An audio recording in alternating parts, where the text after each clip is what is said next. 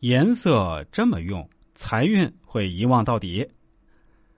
朋友们，大家好啊！今天再跟大家说一个有意思的话题，说说颜色与风水的关系，相信大家一定非常感兴趣。众所周知啊，我们生活在一个五颜六色的世界里，颜色是构成世界的重要因素，颜色也能产生风水。比如你穿什么颜色的衣服，开什么颜色的车子。装修选什么颜色的装饰品都是有说法的哟，这个真的不能随随便便乱来，除非你真的就是一个色盲。今天本人呢就来给大家详细讲讲关于常用颜色的风水。首先，我们来说说颜色与五行。五行学说是周易的基础，任何事物所产生的风水都与它的五行有关，颜色也不例外。木色青。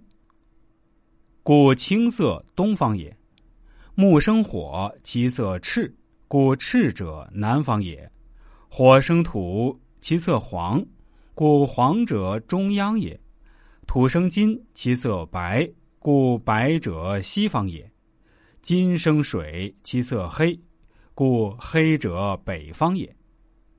颜色与五行方位有着密切的关系，其风水影响力非常大。其次，我们说说颜色与方向的关系。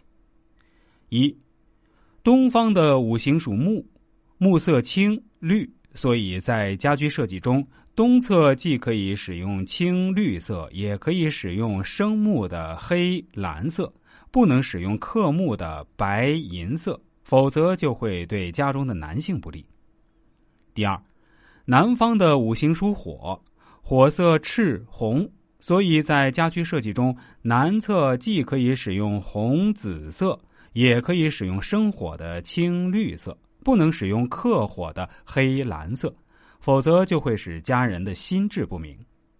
第三，西方的五行属金，金色白，所以在家居设计中，西侧既可以使用白金属色，也可以使用生金的黄咖色，不能使用克金的红紫色。否则就会对家中的女性不利。